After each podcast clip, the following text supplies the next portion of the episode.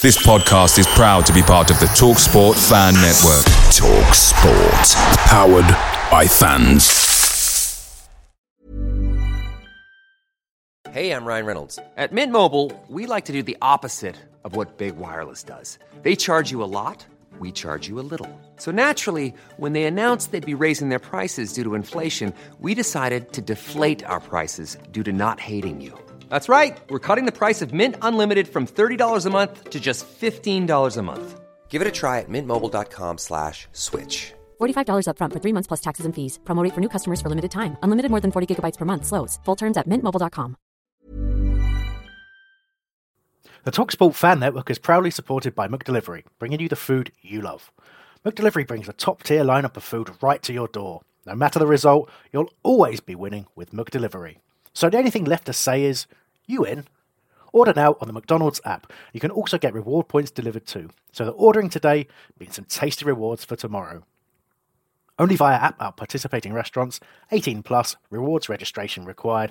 Points only on menu items. Delivery fee and terms apply. See mcdonalds.com.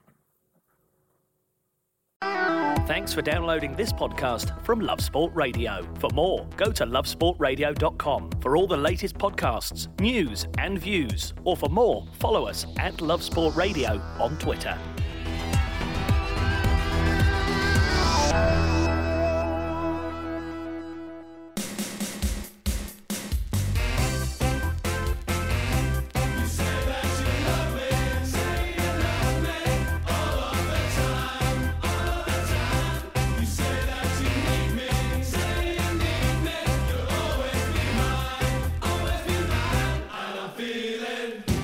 Hello and welcome to the Crystal Palace fan show here on Love Sport Radio with me, Johnny Burrow, and Nick Gussett and DR Kernaz from the Back of the Nest podcast. Gents, good week? no, it's, it's, it's, hope it's a good week. oh, it's getting horrendous by the week. Yeah. Oh, Me- this, this week was it was painful. Yeah. Found out my cat's pregnant. That's quite good news. The kids Oh, are excited. Very if we could interesting. talk about cats rather than parrots, I'd be very happy. Wait, when is it due?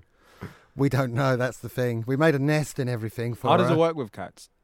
What do you mean? How does it work with cats? I think they give birth. They're still Yeah. mammals. But Yeah. how, must, I understand that, but how do you know when they're going to give birth? Like, Uh, they they bite you a lot, and then they go into whatever area you've Sounds made just for them. like my girlfriend. Bizarre. uh, no, it's weird. I thought we were going to talk about new additions on this show, but I didn't think it would be kittens. But there we go. Yeah, exactly. Perhaps a striker. Uh, when are the when are the cats due, Nick? We don't know unless we pay stupid vet fees to go for. a...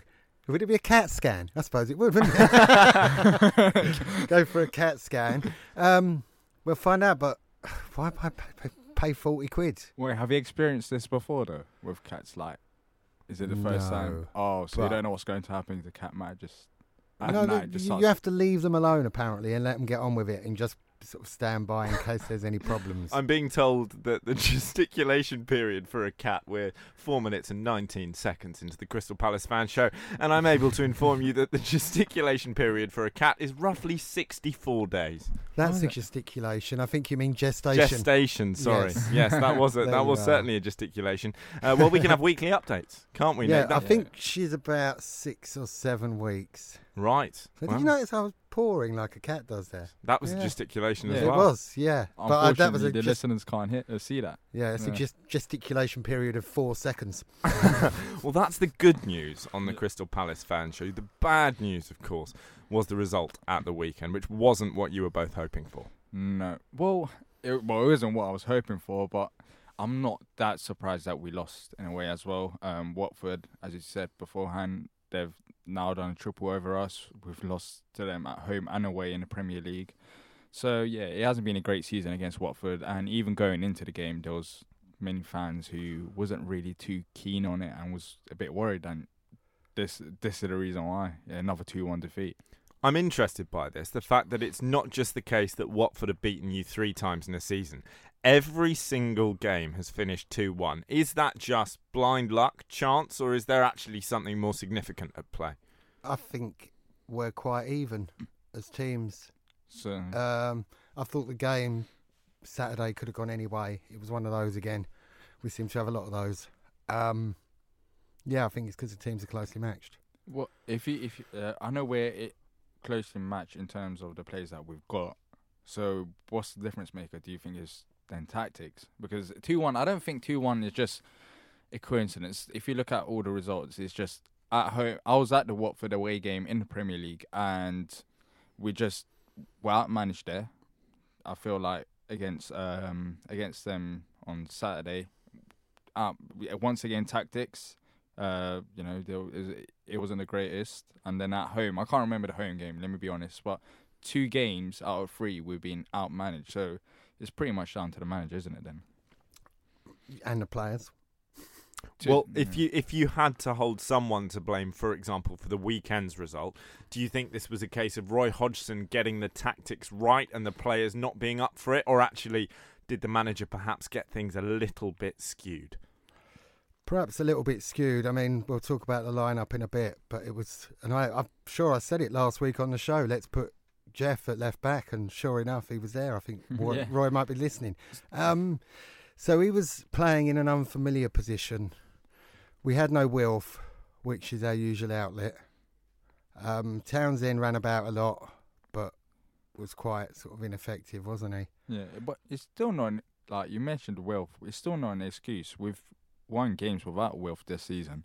So beforehand, there was that excuse of, oh, Zaha isn't playing and it's looking very unlikely. Yeah, Zaha is our star man, but other players need to, you know, uh, put themselves forward and have done previously. So uh, even going into the game, like yeah, I can use the Zaha excuse to a certain extent, but we've still got a place to beat Watford. If you look at, as you said, the squads, you know, when you look at them, they're, you know, Watford's got some good players, we've got some good players, so we're evenly matched. I think that's why it's more down to tactics than just like the players. Well, let's dwell on that left back position for just a moment. So, in the last couple of weeks, something that you've both been very vocal about is the fact that Patrick van Aanholt hasn't been in the form of his life. Nick, as you just pointed out, hmm. you were calling for him to be dropped from the game. I don't think many of us were all that surprised to see Schlupp come in, but were you a little bit shocked to not see PVA in the squad at all? Yeah. Because you'd have thought, from Roy's point of view, even if you're dropping him, you would want your first choice left back at least on the bench, particularly given how much he can offer going forward. Yeah, I think he suffered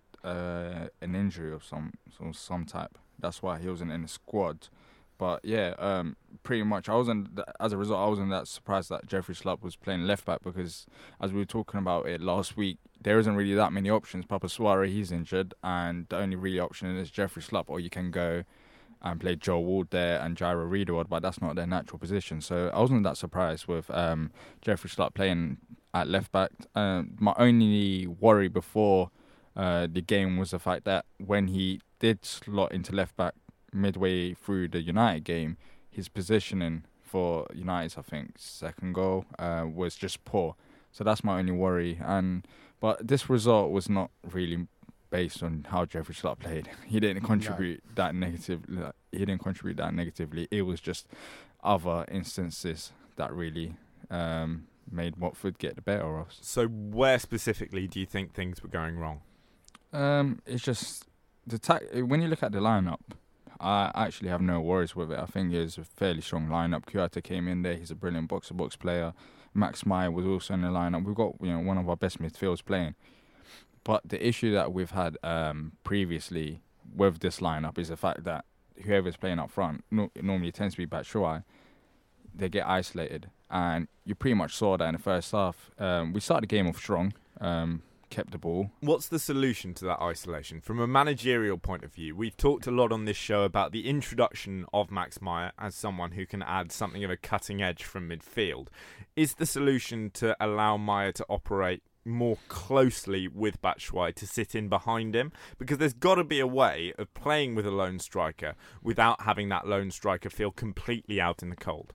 Yeah, I think when you look at it, the main issue is not, as I said, it's not the players because we've got Max Meyer in there, we've got Kouyaté, who's a brilliant box box player, we've still got Andros Townsend, we've got Batshuayi, but it's the fact that them players are not told to go. For, it, it doesn't seem like, anyways, are told to go forward as much as Watford players were. So that's why Batshuayi was isolated because that's what we, we always talk about this with Roy Hodgson risk versus reward. He he just doesn't like risking it as much. But in the second half, it kind of did change. We put more numbers, uh, you know, put more plays forward, but it was just why not do it in the first half and even the second half when that happened it didn't really go accordingly because Watford ended up scoring two goals and we conceded you know some poor goals in there. I, th- I think we've got to stop relying on getting teams on the break. Yes, it is good to to counter attack, but we weren't really going forward other than counter attacking, were we? I thought. So, yeah. Nick, is that a disappointment for you about Hodgson more broadly that he is so risk averse? Would you like to see him put a bit more on the line,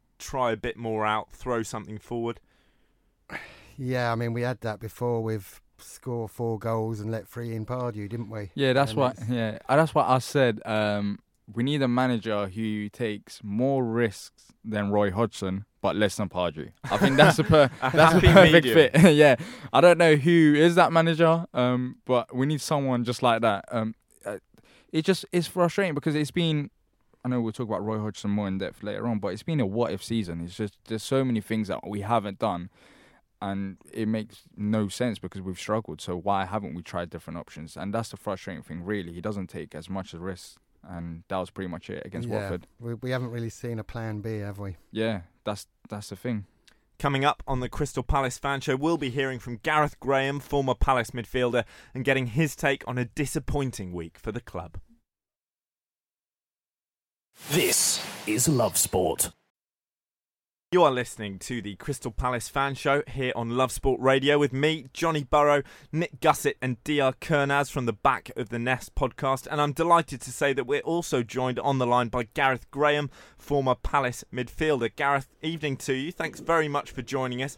Were you disappointed by not just the result but also the performance at the weekend? Yeah, um, very disappointed for, but I think Will Smith now as a big boy in the past team, to be honest. So it was a tough one, tough one to take. For you, did Roy Hodgson get things right? Would you like to have seen a different system operating, or was this more a case of the players not taking responsibility for their own performances?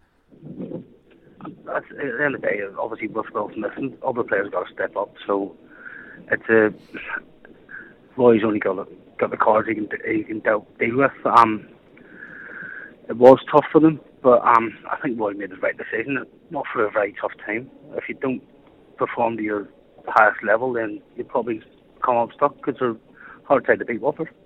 So you mentioned there, Gareth, that in the absence of Wilf, that isn't an excuse. Other players, in your words, have to step up. For you at the weekend, who were those players who should have been doing that and failed to make an impact? Well, I think it's a collective. I don't think you can point out individual, and you never would do, um, especially being the next player. I think you've got to uh, obviously be collective, and you've got to take on some range yourself. Um, again, it's it's tough because he's a massive player for Palace. He always will be, um, but it's a tough one to step up to. But equally, Wilf is someone who's been repeatedly linked to moves away from the club. We know that Borussia Dortmund are circling. With that in mind, Palace clearly do need a plan B, don't they? Because it's not a guarantee that Wilfred Zaha will still be at the club next season. And this whole excuse of, well, Wolf isn't playing, so we're going to struggle, isn't really going to work for an entire Premier League season.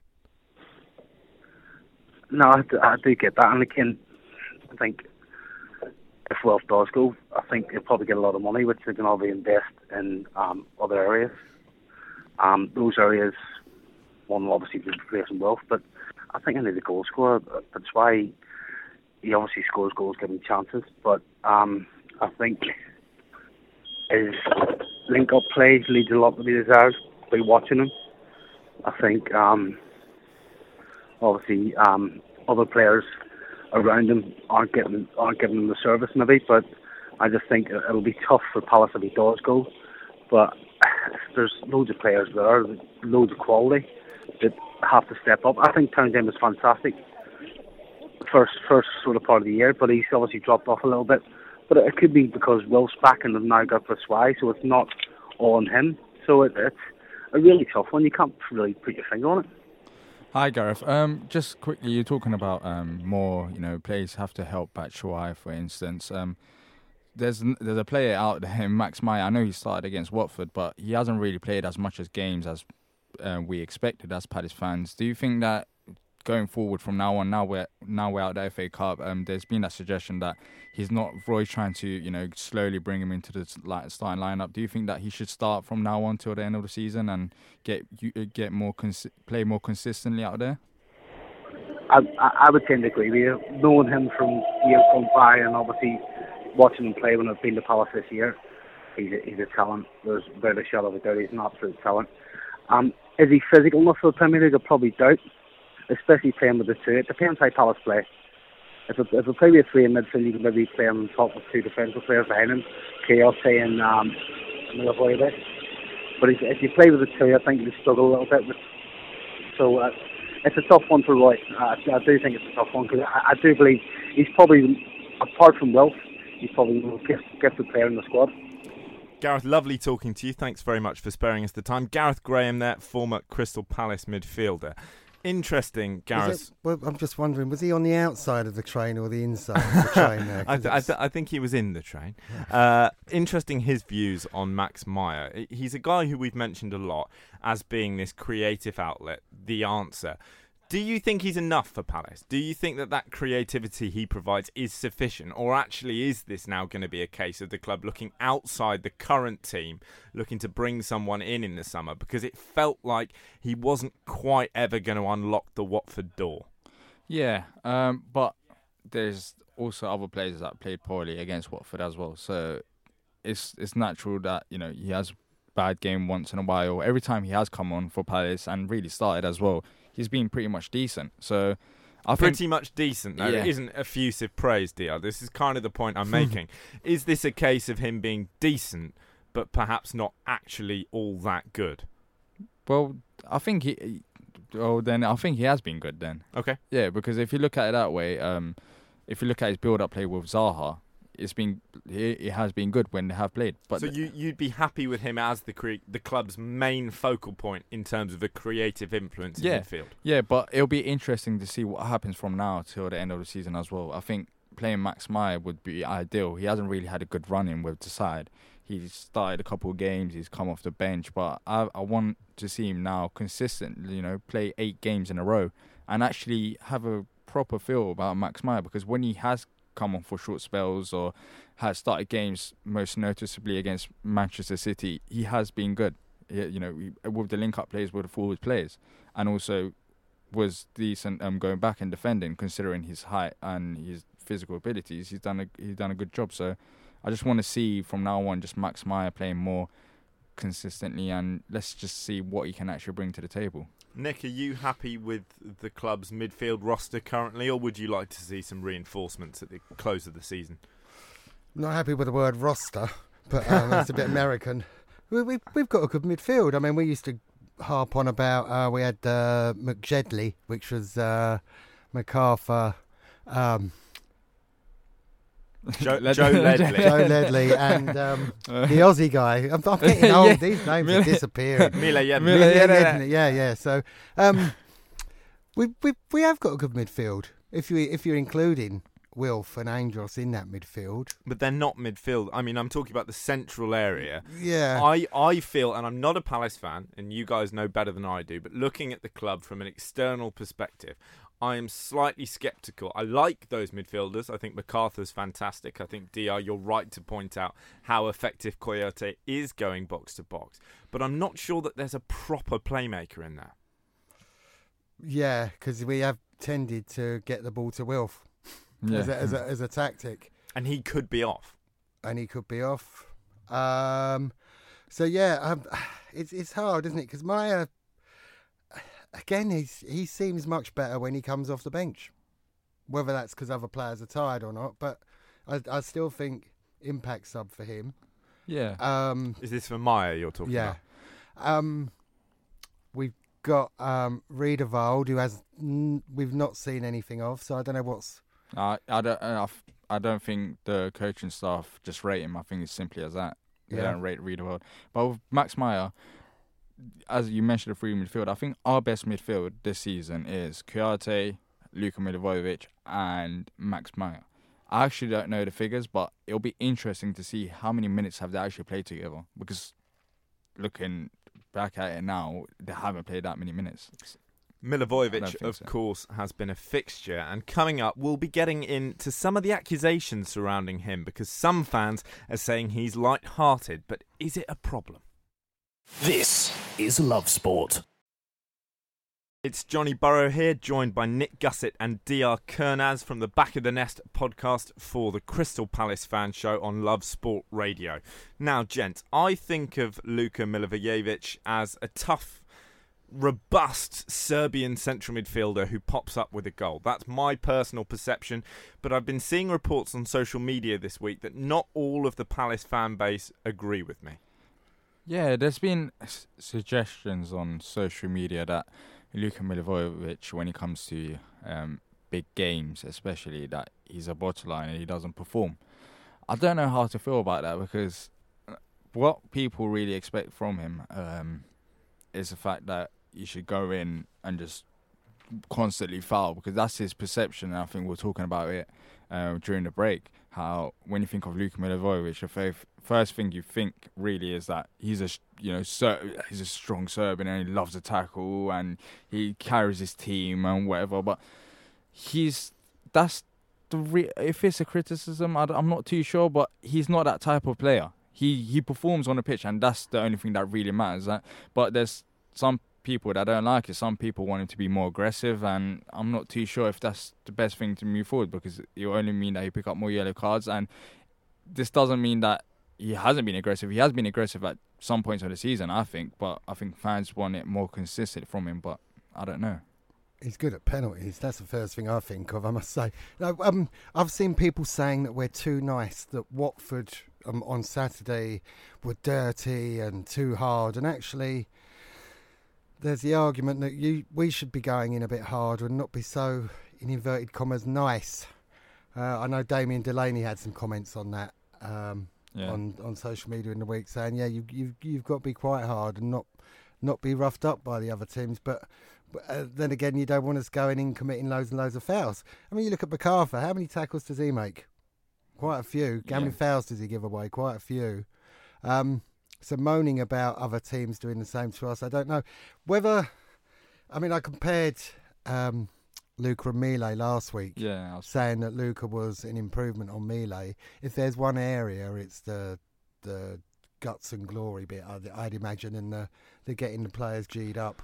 Yeah, I still think that Luka has that in him though, but it's not as much as Mile. Um, Luka, I I don't know how to who to compare him to. I don't think. I think what fans, what triggered fans is the fact that Troy Deeney, he, you know, he's Watford's main man and he's the one that does all the hard work. But And- it's not just Troy Deeney, right? This is the Yeah. point. If you look at that Watford team, they have warriors all over the park. Doucouré is going to kick you. Let's think about the opening goal scorer for Watford, Etienne Capoue, who was Yeah. booed fabulously by the Palace fans before the game, obviously because he likes to stamp on the back of Wilfred Zaha's Mm. legs. There isn't anyone really in that Palace team who's going to do that in the same way. And in the respect that Watford deal or have certainly dealt in the past with the likes of Zaha by perhaps being over physical, there is an argument that Palace could have done that and actually perhaps stepped on the toes, both literally and metaphorically, of the likes of Deulofeu at the weekend. Well, yeah, you can look at the squad a couple years ago. We had Damien Delaney, we had Mile, we had Scott Dann, who's quite a physical player. We Yeah. yeah. we had some real physical leaders. What you consider, I think that's what Palace fans are missing. Luka Milivojevic, he's not the softest guy. The way that some people are talking about him, he's talking about, oh, he's so soft. Every time he gets fouled, he apologizes to oppo- like opposition or something. He's not that kind of guy, but he's not on the same level as, uh, for instance, Mile in that aggressiveness. And some fans just clearly are not happy about it. I'm not. I'm not that fast. I think to a certain extent, yeah, you might, you know, if he ups his aggressiveness because he's a captain, that would be good. But then again, what actually matters is how he performs on the pitch because the difference between Mile and Luka is the fact that Luka is a better footballer and contributes more, whereas Mile was more of a leader. Yeah, when um, I think I mentioned it last week, so I hope I'm not repeating myself. But when Freedman was the boss, um, he wanted a team of leaders, um, get them going. Um, they do seem a bit quiet compared to to what they were. It's it's weird though because Roy is always it's not always, but there's times where he's animated in on on the sidelines. It's, I wonder what happens in the changing rooms. Uh, You know- I, I've never been in the dressing room Yeah, with Roy we Hodgson. yeah, we- but but imagine a team talk from Roy Hodgson. I can't imagine him going full hairdryer. And if he did, and I'm sure he does, but if he shouted at you, would you be really scared of Roy Hodgson? Isn't he just a bit nice as well? He looks like he's more likely to offer you a cup No. of tea than Yeah, he is but- to swear at you. No, no, No? If, if you- there, there's a great thing on Twitter where Roy was being West. The post-match interview. Yeah, post-match post-match interview. But again, even that, he's being rude and abrasive, but he's not actually being aggressive. He's not shouting, he's not raving.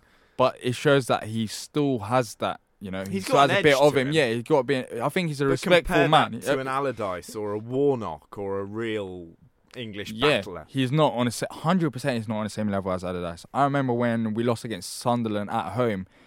Apparently, after full, full time, Allardyce kept the players in the changing room for like an hour or two, and had a real talk with them. Now, if you ask me, would Roy do the same thing? No, I, I just don't see it happening. But I don't think Roy is just you know he's not he's not a not a manager. pushover. Yeah, he's not a pushover. I still think he's got a bit in him, but I think that's what you. The next thing to look at is the manager as well, because the manager needs to inspire the players going out as well. But yeah, Yeah, I, I, I don't know how true this is, but um, Puncheon was a bit upset about not being club captain once they made Luca club captain, and Roy told him get over it, and now he's at Huddersfield.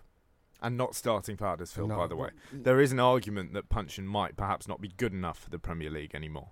yeah, he Yeah, had a that- decent. He had a decent preseason. I was surprised that he didn't play more games coming off the bench. Uh, like you know, coming off the bench. So yeah, that was surprising. But yeah, it seems like Roy. If you look at his tactics as well, he's kind of a stubborn man, and the Puncheon story does kind of like I can see that happening. Is just get over it. So I don't know what impact he's, the players respect him.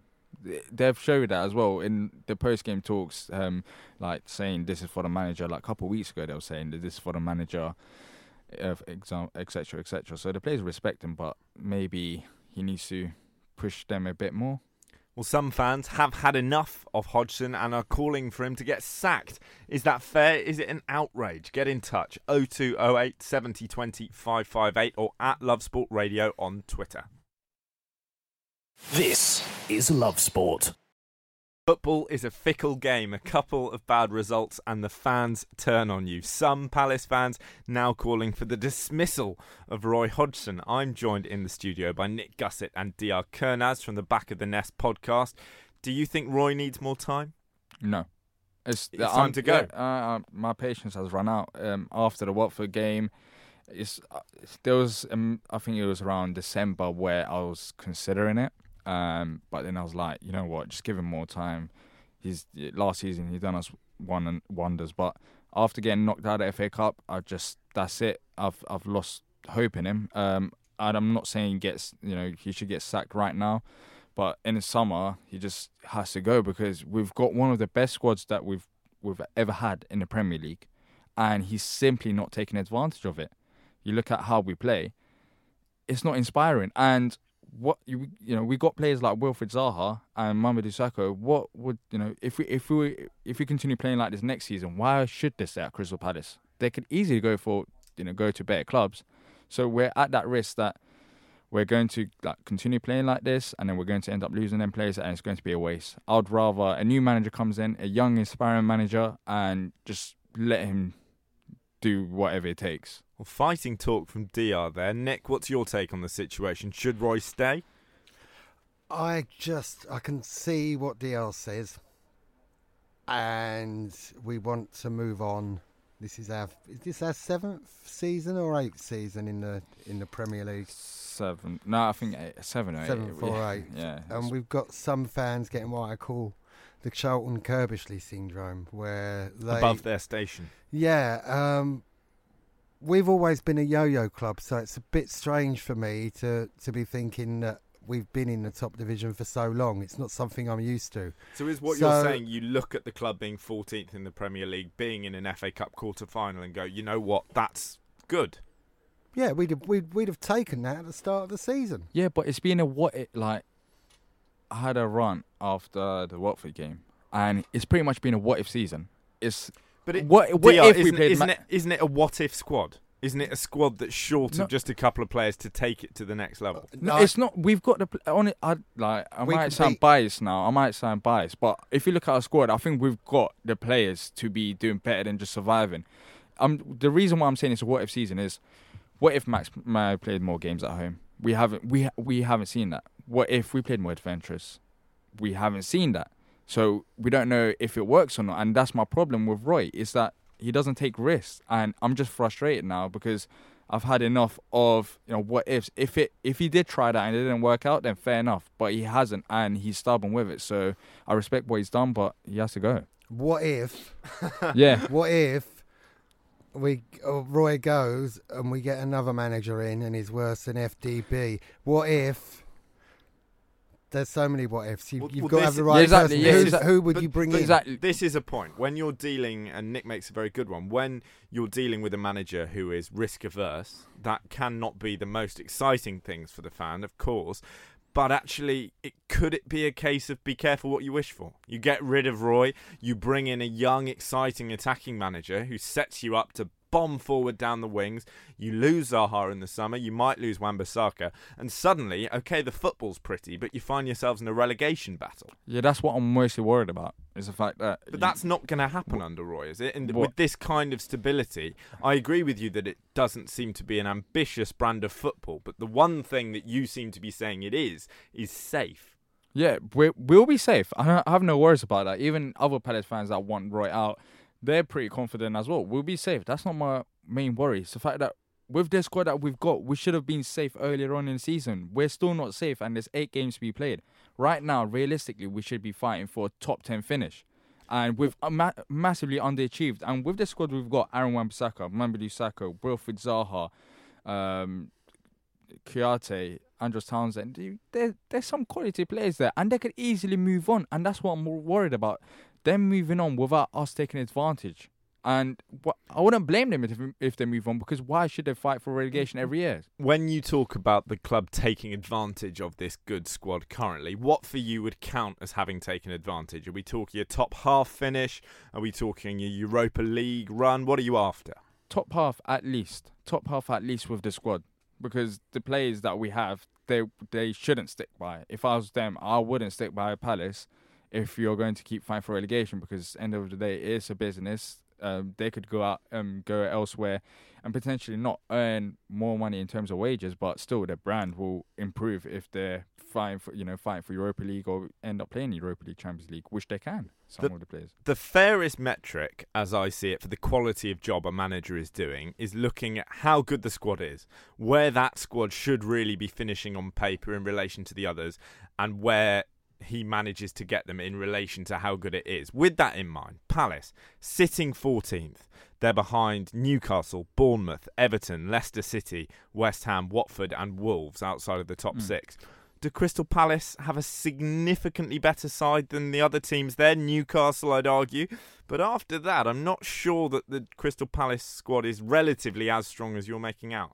Yeah, you you may say that, but still, we even against some teams, we haven't we haven't done well against them. If you look at the But results, but might that be because player for player, you're not actually better than them? But I think we are better. Than, when you look at Newcastle, I think we're better. You're better than Newcastle, but if you look at Everton, Brighton. They're below Brighton are us. below we you. struggled. Yeah, we struggled against Brighton. Um, so who else? Leicester City, they've got a better squad. West we, Ham, Leicester City is the only team. Leicester City is the only team that we don't tend to struggle. I don't know what it is, but we beat them five 0 at but, home. but I'm talking in terms of, and you're bang on that the likes of Wan-Bissaka, of Zaha, there are fantastic players in this team. But I think actually, realistically, a 10th place finish for this Crystal Palace squad isn't part of the course. I think that would be a really, really good managerial performance. I I disagree. I just think I just think we've got the players. We've got one of the so we've got Wilfried Zaha and Aaron Wan-Bissaka, and if you look at best best players outside the top six, both of them are in contention. So I think we've got some great players who sh- should uh, should be doing better and could be doing better. But I feel I feel like the manager is restricting them.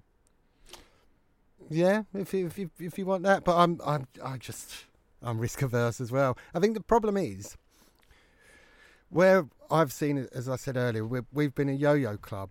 we've had sort of success because we've had seasons of getting promoted. Then we'll have a couple of seasons up, get relegated, a couple of seasons getting ourselves back together, and then coming back up again.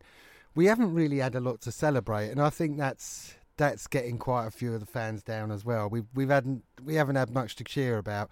Every year you're going to have one, two, maybe three good results where you'll beat a Chelsea or you'll beat a Manchester City or you'll beat a Liverpool. Sometimes you'll beat more than one of them, maybe three of them. Um, and those are the only kind of things of joy that we've been getting ever since we've been in the Premier League. There, there was a cup final, of course, but we won't talk about the ref in that one. Does that make the FA Cup result of the weekend really disappointing? Yes. Yeah, and the manner that we got, the the way that we um, got knocked out of the FA Cup is is the thing that really triggered me. And We was got that down to Roy? Yeah, we got outmanaged. Well, uh, in his post press post match press conference, he said, "Oh, they scored too late for us to do anything about it," and that that that made me worried a little bit because surely, as Brian Clough once said, it only takes a minute to score a goal, that- and you've got to be pushing towards the end, and, and we weren't really, were we? We were they. They were playing the ball into the corner flag. We we just weren't doing enough to get the ball back, and we didn't have enough. Um, we didn't want it that much, it seemed. Yeah. But then you you read Luka's uh, interview after the game saying, "Oh, he's very disappointed because he wanted to go to Wembley for the fans." Because I'm going to go go to the fans now. The fans were fantastic on Saturday. I thought the stand was going to fall down. I really did. It was wobbling. But why oh why Watford? I've never seen it anywhere else. this tickets? Why did they separate the Crystal Palace fans? We were in the away end. The bit down the middle had an advert all over it. The middle section had the advert over it, and we were in two separate sections. Have you ever seen that before? So, do you think that was a conscious and deliberate attempt to perhaps diminish the effect that the Palace fans could have on the atmosphere? Quite possibly. And before the game, every uh, they were uh, there at six in the morning. Apparently, Watford fans. Uh, so he's dressing the stadium. Dressing the stadium. Well, they they put flags everywhere, whereas all the tifos and the the displays that happen from the Holmesdale. no, I just had a mental picture of a very large dress for a moment. yeah. Um, yeah. Yeah, sorry, uh, that was just a mental pause for to, to get a picture of myself. um, like my ex-wife's wedding dress. Um, no, it, and they, they every every uh, home fan had a flag. They had um, glitter cannons going off at the start of the game, and so, are you, are you a fan of this, Nick? Is is what we're moving towards a praise of Watford's efforts to build up to the game, or do you think it's all a bit cringe-inducing? It was a bit plastic. If you know the fans are doing it, like they do at Crystal Palace, it's all fan donations and done by the fans. Watford was kind of, it's like the clappers, isn't it? It's it's Yeah. it's, I don't know. Uh, I'm sure we'd all love it at Holmesdale if there were plenty of Crystal Palace flags going, but I think what it was is that the plan was good, the idea was good, but the but the execution was poor because you got the flags, but you've got no atmosphere. And I wasn't there, but I saw it on TV. Like I heard it on TV. All I heard was Palace fans, and I think that's pretty much a poor, poor part from Watford stand.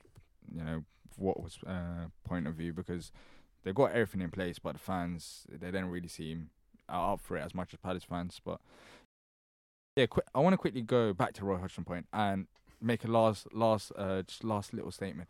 Um, as much as I want Roy out, I don't think Roy will, you know, will get sacked because if you actually look at it, I, I think the club will consider this as a successful season. As you said, end of the day, it it's a business and we've stayed up, and that's really the disappointing thing. So the club really need to co- reconsider what they want to do in the future because Roy got another year left in his contract.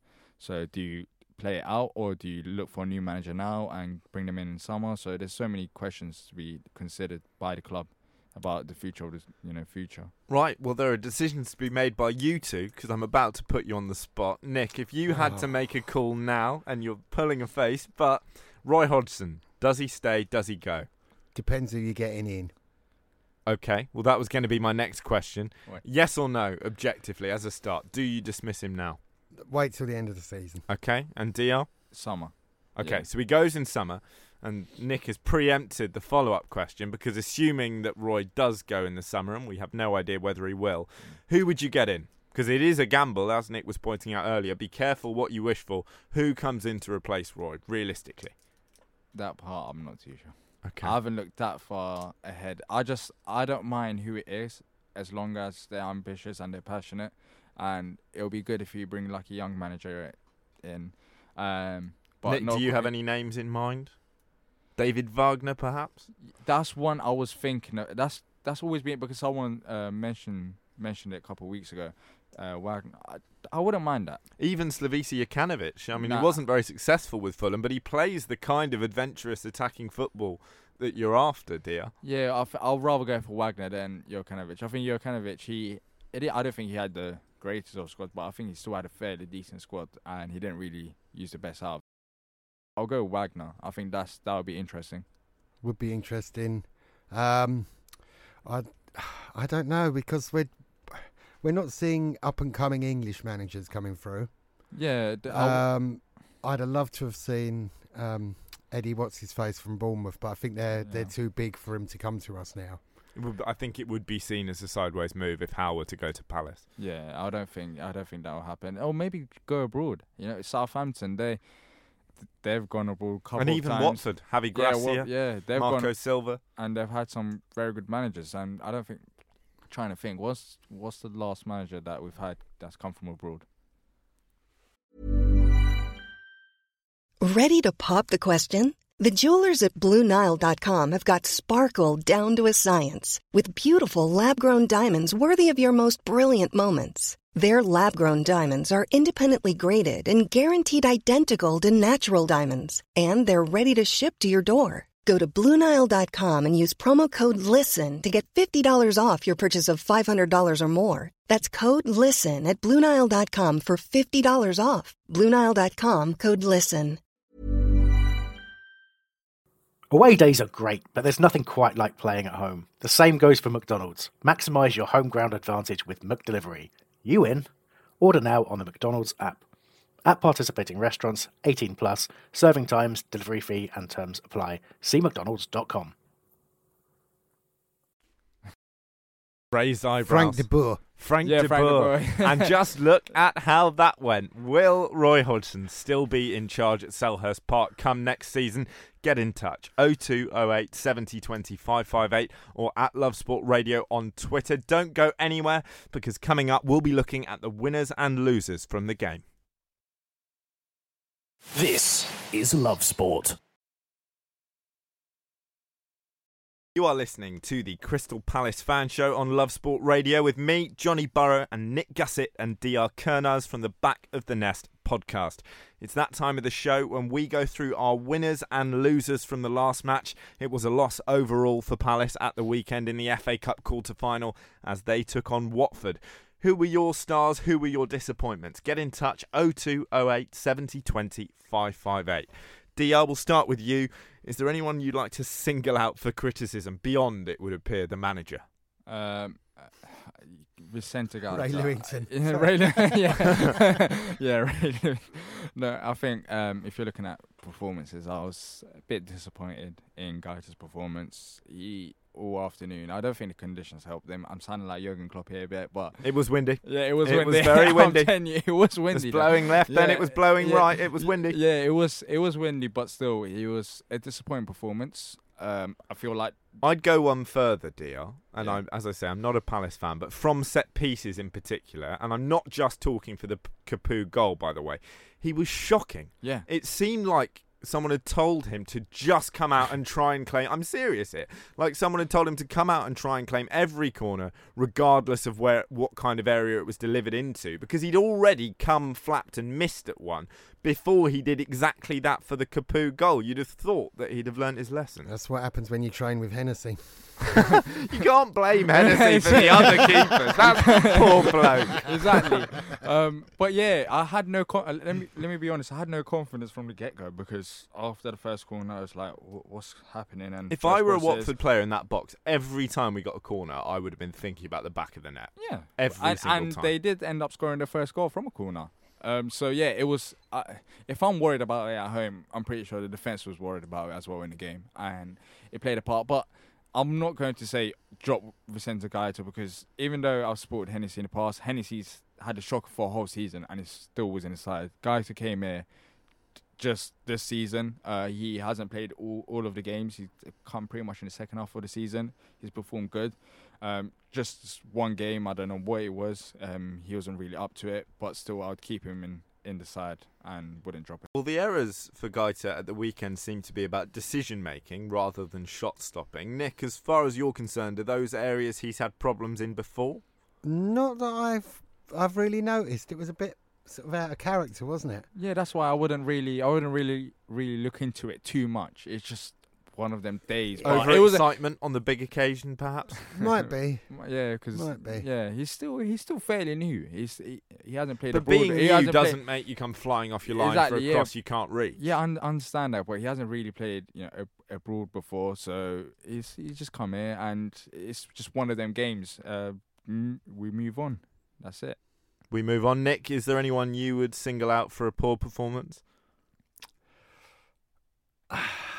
You can pick Guaita as well if you want. Yeah, I'd, I'd, I'd say Guaita. Uh, Townsend seemed not as effective as he has been in recent weeks, but whether that's that's tiredness, um, just we weren't.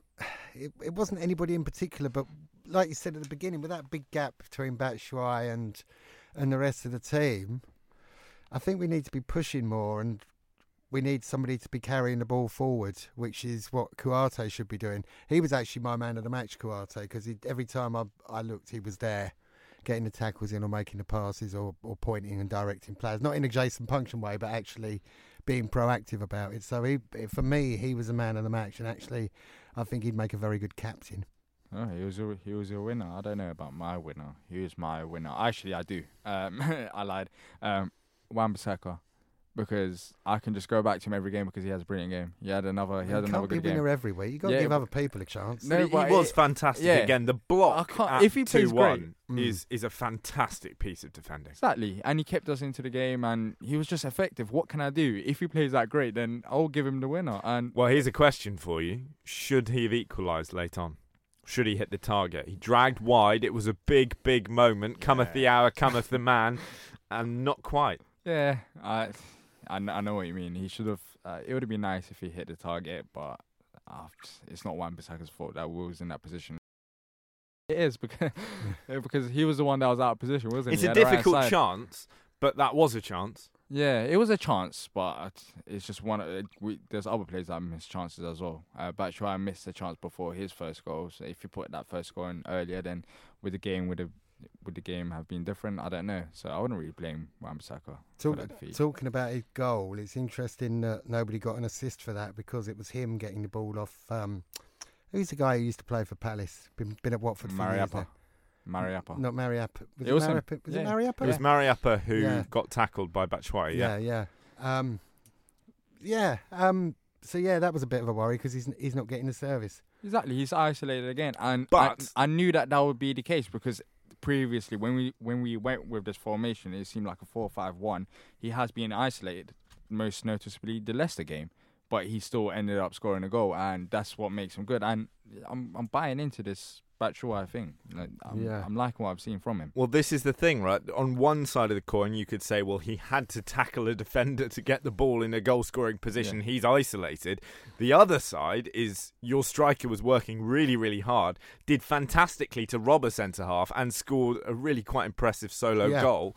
Is he now looking like the man to solve the number nine problem at Selhurst Park? Yeah, when he first joined, I wasn't too sure. I said, give me a couple of weeks to at least till the end of the season or close to the uh, end of the season.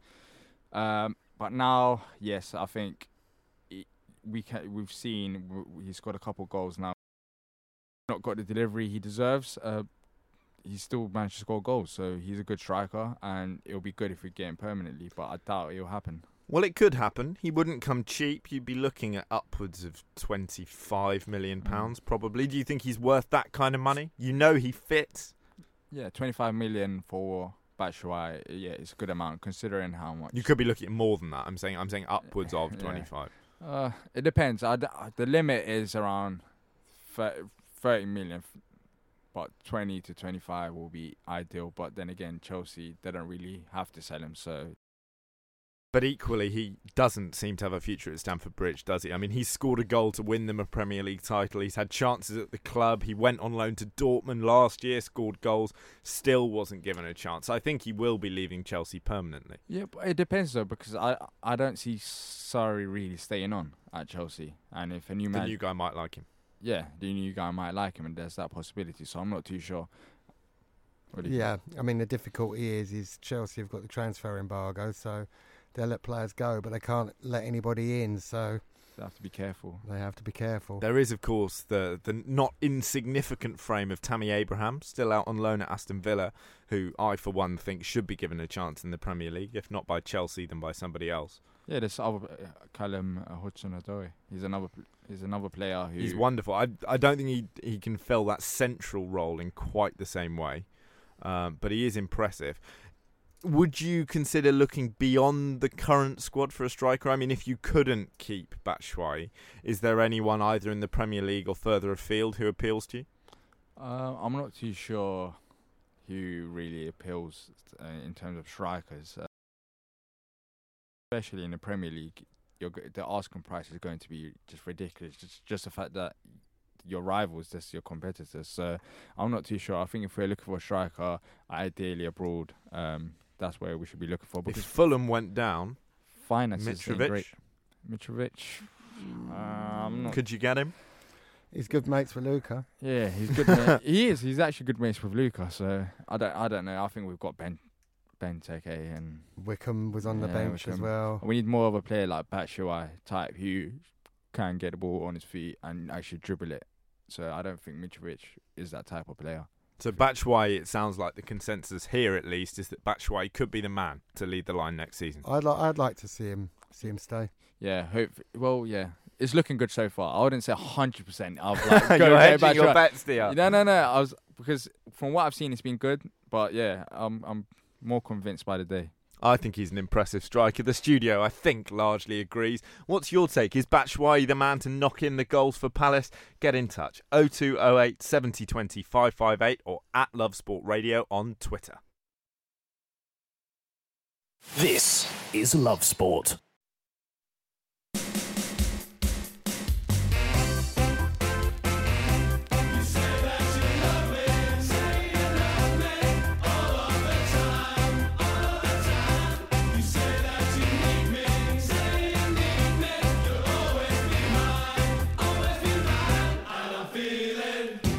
You are listening to the Crystal Palace Fan Show here on Love Sport Radio with me, Johnny Burrow, and Nick Gussett and DR Kernaz from the Back of the Nest podcast. Now, Gareth Southgate's latest England squad, liberally studded with young talent. Jadon Sancho's in the mix. Uh, Hudson-Odoi got a call up eventually. Rashford's in there. It's youthful, it's pacey, it's exciting, and it is completely lacking in a certain Aaron Wan-Bissaka. Is that a travesty or indeed a tragedy? It's frustrating uh, for the main reason that when you look at Aaron Wan-Bissaka and how well he's performed, he's one of the best. Tottenham fans are shocked. Well- so that's really telling. And what made it more annoying, well, I think it was yesterday night, is the fact that Callum Hudson-Odoi, he how many minutes has he played for Chelsea this season? I know it's different positions, but the main reason why I thought that Wan-Bissaka didn't get selected is the fact that he'll play more under 21 games and get more experience. But Callum Hudson-Odoi, he hasn't played an under 21 game yet, and he still got called up for the England first team, and he hasn't really played that many minutes for club level as well.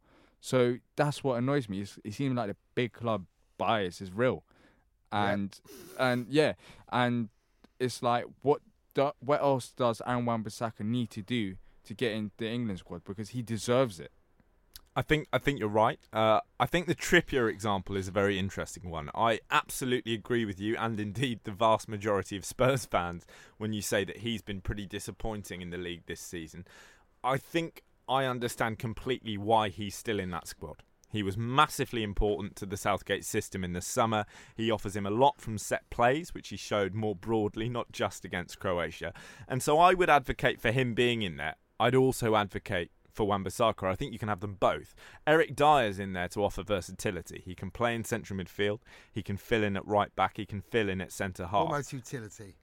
Well, uh, in the back half of the pitch. Well, exactly. But I think ultimately he's only realistically going to be used in central midfield. Young Declan Rice has got a call up, Yeah. who for my money is better than Dier at doing that. And so I would just have left Dier out, frankly, who I don't think has been excellent. I'd have kept Trippier in there because Southgate likes him. He trusts him. This is something that Southgate's always done: is stick with players who he knows and he has faith in. Fair play to him on that. But I think you can have a couple of right backs in there, and Aaron Wan-Bissaka should be one of them. Yeah, but we, it's already overloaded with, with right backs. Look at Kyle Walker; he's in that squad, and then you have He Kieran could play on the right of a three, though.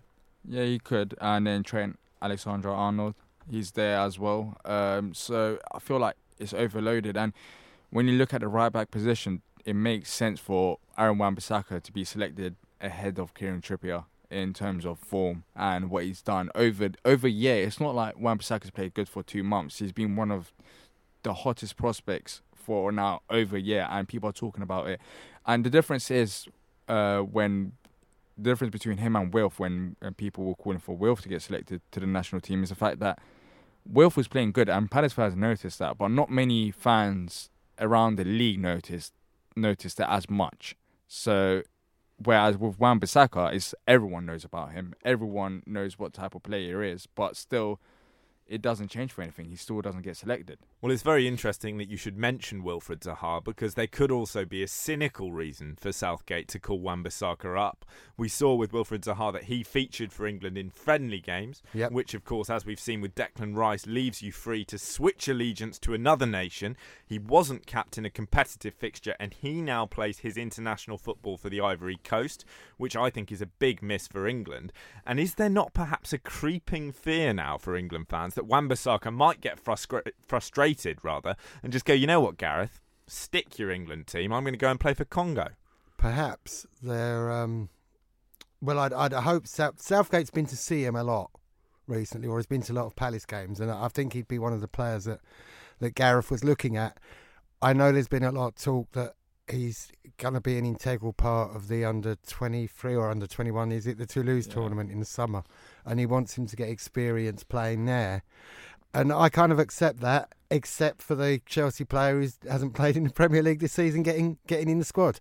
Um, there is a danger that um, Cote d'Ivoire will take um, take AWB off It'll of be, it'll England's be hands. D- DR Congo. DR Congo. for Yeah, yeah, Congo. I thought it, It was was it was Cote d'Ivoire Coast. for Zaha, but I believe it's Congo for Wan-Bissaka. Oh, Yeah. well, he can go with um, Bolasie then, can't he? yeah, that's the thing. Yeah, um, Bolasie could actually. I think Bolasie. I don't know if I've seen it somewhere. If I'm just um, imagining it, or I think Bolasie's already talked to Wan-Bissaka. I think even the um, DR Congo manager, he's actually expressed it and said that we'd love to have Wan-Bissaka there. But the thing is, with Wan-Bissaka, I don't see him as the type of player to just you know give up. I think he'll say that, and I think Gareth Southgate is using that to his advantage. But it's. I, I I take your point absolutely, DR. But it's a dangerous game to play I've for also- Southgate. I've also heard, and I don't know whether how true it is, but he's not using AWB for the um, Euro qualifiers, but we'll use him for the playoff thing for the new tournament that they invented last Yeah, year that we're in the semi final of. That's finished, isn't it? No, we got the No, so in Portugal. yeah, we go to the finals. Oh, uh, this that summer. okay, okay. That, but well, I don't know. I guess that that would be a good thing in a way, but it's still I don't understand how he didn't get selected. What else can the guy do? as as cynically as someone who isn't a Palace fan, I'm not bothered about Wan-Bissaka not getting called up now, as long as he has been given assurances that he will be and he doesn't jump ship. Because I will be, as an England fan, absolutely furious, and I mean that seriously. If we let a player who looks like he could be the best right back in the world one day jump ship simply because we can't be bothered to play him because he doesn't play for Chelsea, as Nick says. On stats, he's the best in Europe at the moment. Hmm. I mean, considering it's his first sort of real, real full season, it's incredible. And you don't get incredible. linked to Dortmund and City and Chelsea Is that and the- everyone else if you're average. Exactly, you don't get linked to all the elite European clubs if you're just a, an average right back, as you said. And that's the thing. It's like Wan-Bissaka really can't do much apart from just continue doing what he's doing. Because how else can you play better? Maybe going forward, get more assists. Um, that could that could play it into a factor. But you're, you're talking about if he if he improves that as well. You're talking about a player who's the best, one of the best right backs in in the world. If he if he puts that in, into his game as well, and talking about a player who's worth around 50, 60 million. Even that is asking a lot. Right now, I think he's more than capable to be playing for England. And I'm not saying select Wan-Bissaka and playing for England, but it would have been good as a lack of I, reward. I'm saying that. Yeah. Even if you just throw him on the pitch for a minute so he can't go and play for Congo. I'm, not, I'm, not, I'm not joking. We need to be cynical about this. We didn't do it with Zaha. And he's a very good example of why you need to play dirty in this international arena. Just get them signed up and totally confirmed as England players. Yeah, I understand what you're saying, but even I just Wan-Bissaka getting selected, I see it more as a reward. He would have been around the players. Um, I think uh, Kyle Walker even put a post on Instagram saying that when you've been sele- he captioned it when you've been selected for England, but there's other players that are better than you, something along them lines. If there's a Kyle Walker, you got selected for England. These English players know that Aaron Wan-Bissaka is the up, next upcoming best, one of the best right backs in the, in the world, and they're they're even talking about it on social media. I think that's really telling. He should be there. I'd love to see a kid from New Addington play for England. real, like he's real one of our own. You saw him uh, uh, about a month ago, going back to his old primary school, treated as a hero. He was He's a nice boy as well, by all he's a accounts. Yeah, lov- he he's, yeah. he's a lovely chap. He seems to have his his head screwed on, not letting it. Um, And uh, yeah, I think that's a really that's really the downs. I think Southgate is using that as an advantage, but we'll see what happens. Um, hopefully, Southgate does select him sooner rather than later, and he gets rewarded for all his efforts on the pitch. And Southgate, of course, does have experience of working with young English talent, of managing them on and probably more Yeah. importantly off the pitch. yeah, So I hope and expect that, as you were pointing out, Nick, he has been in Wan-Bissaka's era, and we'll see him in an England shirt before too long. I just want to quickly go back to Kyle Walker. So I had the guys from the Arsenal fan show in here yesterday, and Giles Aniam of Gunners Town said that he could see Wan-Bissaka nicking Kyle Walker's place in that City team straight away. Do you think that's hyperbolic, or is it actually realistic? I think it is realistic. We've been talking about Kieran Trippier, but when you look at the other potential, um, I wouldn't call it a right back because in, because in, in the England squad you play more as a wing back, like right wing back. You're going up and down the pitch.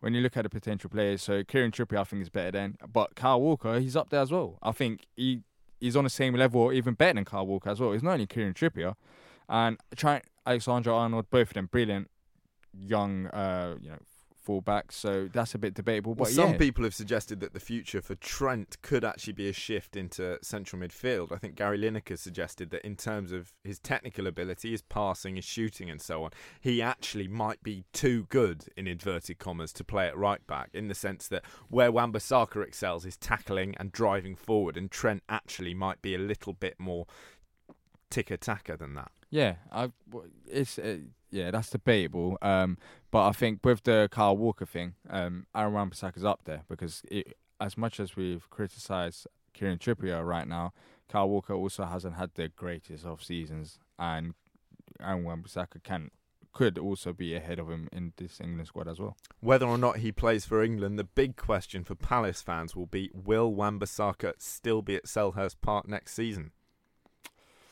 That's almost as worrying as me willing Millwall to beat Brighton on Sunday Yeah, when they were 2 0 up and being really gutted that they didn't. And I thought I'd never ever cheer Millwall on. So, yeah, that's my confession for the week.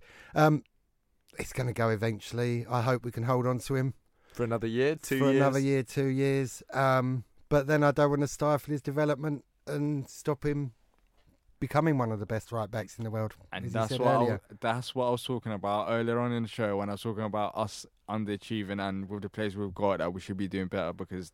As I said, Wan-Bissaka, I wouldn't blame him if he goes because he shouldn't be fighting to stay So up. do you think he'll go in the summer? If a Dortmund or a City come in, is that goodbye, Aaron? Um, no, I, I don't. I'm still hopeful of keeping him. Um, I don't think he'll go in the summer, but then again, I wouldn't be too surprised. But if you ask me, nah, I don't think he goes. Depends what the money is. Depends what the money is. Where does Aaron Wan-Bissaka's future lie? Get in touch on 0208 70 20 558 or at Love Sport Radio on Twitter.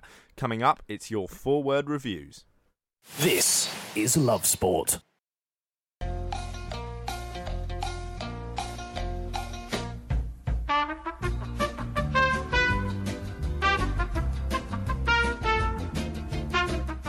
You can hear some glorious music here on the Crystal Palace Fan Show, and that can mean only one thing.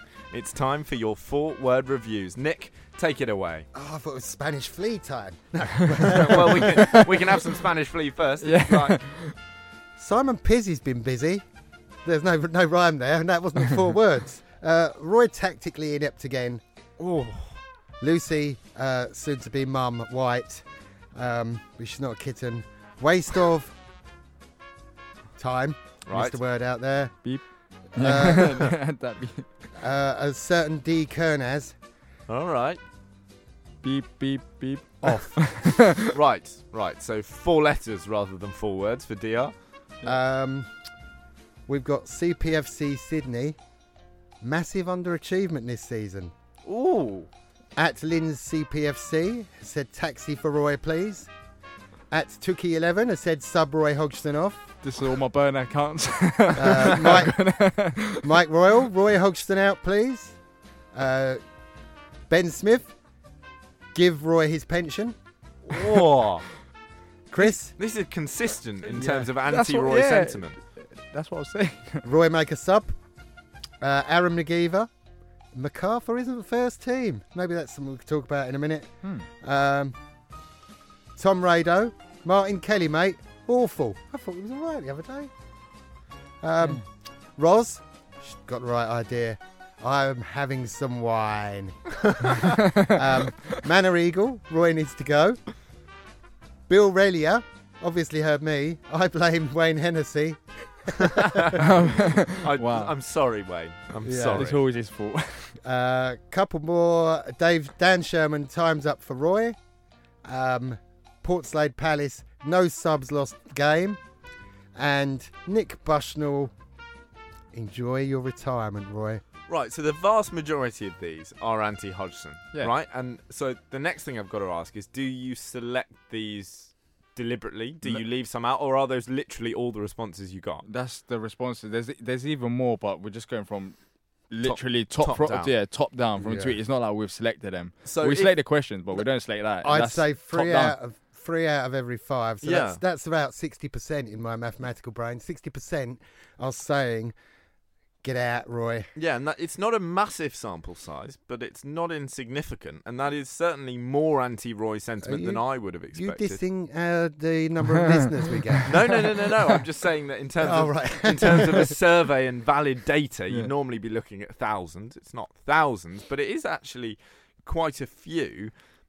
Is it now time to go? I mean, is there an argument that if you've lost that percentage of the fan base, Nick, that actually that alone is enough to mean it's time for you to find the exit? No, because if we beat Huddersfield, Roy will be a tactical genius, and everybody will be wanting him to stay. They're they're that fickle. Is it that Crystal fickle? Palace. No, fans, I would. think. I will, I'm not changing my mind from now on. Even uh, I'm. That's it. I okay, just. so if the club went but on yeah, a there'll run be of people wins, like that. There'll be people like that that will change their mind. I'm now. But so even if Palace went on a run of wins and finished the season 11th, you'd still be going Roy out.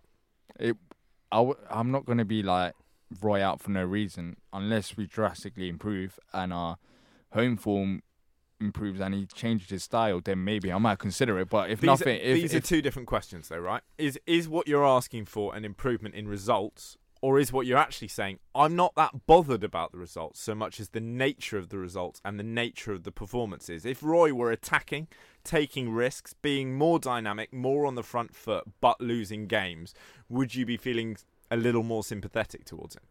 Maybe yeah. Um, but I just want to see that first because he hasn't tried it yet. Yeah. and We've had moments. We've had games where we've been Yeah, we have. unbeatable We- and untouchable. We have, but I was thinking about that as well. But most of them games, if you actually think about it, it's not because we we, uh, we were good, but we weren't excellent. It's the fact that the opposition just dropped off their performances. I remember the West Ham game. In this, in the first half, it was pretty much even, and West Ham, you you could argue, had the better of us. Second half, they didn't attack at all, and we had pretty much all the ball, and they were just poor. But that wasn't really down to us. That was just West Ham changing their style of play. So I think there's been games where we, we have been in control and have played some good football, but opposition has we played a part. the, we Yeah. haven't had the killer. Yeah, instinct. opposition opposition has still played a part in that. You know, Yeah. So yeah, three wins at home. The other, That's the other telling. thing is um, that that will be in the mind of Crystal Palace fans is how long it took to get rid of Pardew because he was there for far longer than he should have been. Yeah, I- about a year and a half longer than he should have been, and um, we don't want that again. Parish Really? Parish should have he should should have learned his lesson now. He knows he's gone through different dilemmas now. We- We've gone through the Frank de Boer stage, uh, with the more adventurous and how we didn't have the players to play that style. So we've gone through that. We've gone through Pardew stage. We've had the Sam Allardyce. We've had Pulis leaving. Through like, there's been so many different c- cases for managers leaving for various different reasons. There's one one thing that's stayed constant there though, and that's Steve Parish. Mm. We don't know what the relationship between the manager and the chairman has been like because they're you know the, the whole Pulis thing. I don't know. Yeah, you know, we don't know what happened. We don't know what happened there. We don't really know what happened with Allardyce, who supposedly retired but then was working again within a few months. Mm. Um, yeah, so I don't know. You know, it's it's a money thing because we, we Roy's got a team that's that's built with about three managers' sort of visions, hasn't he? Yeah, I know, I know, I know what you mean. But just quickly on the Steve Parish thing, um, the reason why we're bad is not because of Steve Parish. Here. Let's get that straight. You're not bad. I would I would hasten to add that you're No, not, we're a not. bad. No, no. I footballing mean, yeah, side. okay. Let me reword that. Underachieving. Okay. Uh, the reason why I think we're underachieving is mainly due to Roy. It's not down to Steve Parish, but Steve Parish has to make a decision um, regarding the future of the club because Roy's got another year. Do you play out his contract or do you just pull the plug and just start over again with the squad you've got? It's just I, I'm not the owner, so I don't have to think about this. But that's that's it's hard. It's not it's not easy being an owner of the club. No, it's it's a tough job. Another tough job, of course, is central midfield. And one four-word review that you picked up on, Nick, and certainly caught my eye, was the suggestion that James McArthur is not first team. Is that fair? He scored quite a lot of goals this season. Yeah, but his his performances haven't been there, and I don't think I understand that comment because if you look at the first team midfield, I think it consists of Max Meyer, Luka Milivojevic, and Kouyaté because that's that's how I see it. It's a brilliant balanced squad. Every, every player has different strengths, and if you combine them together, I think that'll be brilliant. And James McArthur, unfortunately, isn't there. But the reason why he has started so many games is due to his effort and also trust. Roy clearly trusts him because there's been games where James McArthur has played really poorly, but Roy still always keep um, still played him, and that's pretty much it. That Roy trusts him. That's really it. Just a thought with Schlupp being in at left back. Do you think we missed him in midfield on Saturday?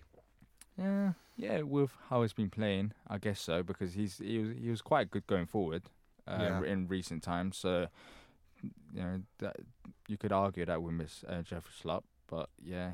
Um, in terms of in terms we I think we McArthur not not He's, he's central. one of these. He, he scores enough goals a season to warrant a place in the team. I think that's the problem. I- he, he gets eight eight goals a season. How, no, he- how many goals It's has he more than scored this Benteke. season? It's more than Benteke. How many? How many got? Yeah, well, yeah. Benteke, He scored. He a scored a deceptively large amount because I always raise my eyebrow was when I see he scored, and it keeps happening. No, that was last. I'm pretty sure that's last season. This season, No, he he's been scored- popping up this year. this season he had that. He's not as clinical, in my opinion. He's. I remember that horrific miss. It was at home. He was against. Oh, yeah, exactly. yeah. That's that's what I'm saying. Ja- Rush of blood to the head. that was, wasn't the, it? The old James McArthur would have put that in in the back of the net, and that's the thing. He he hasn't been his old self. Um, he's So had he that one. He, he's he's had his, he's had one or two good games, but he hasn't been really consistent. But Roy still selected him. That's why I don't think he's part of our best midfield. His effort is brilliant, but in terms of football ability, I still think we've got three other better mid- midfielders than him. Well, damning indictment of James McArthur there from DR.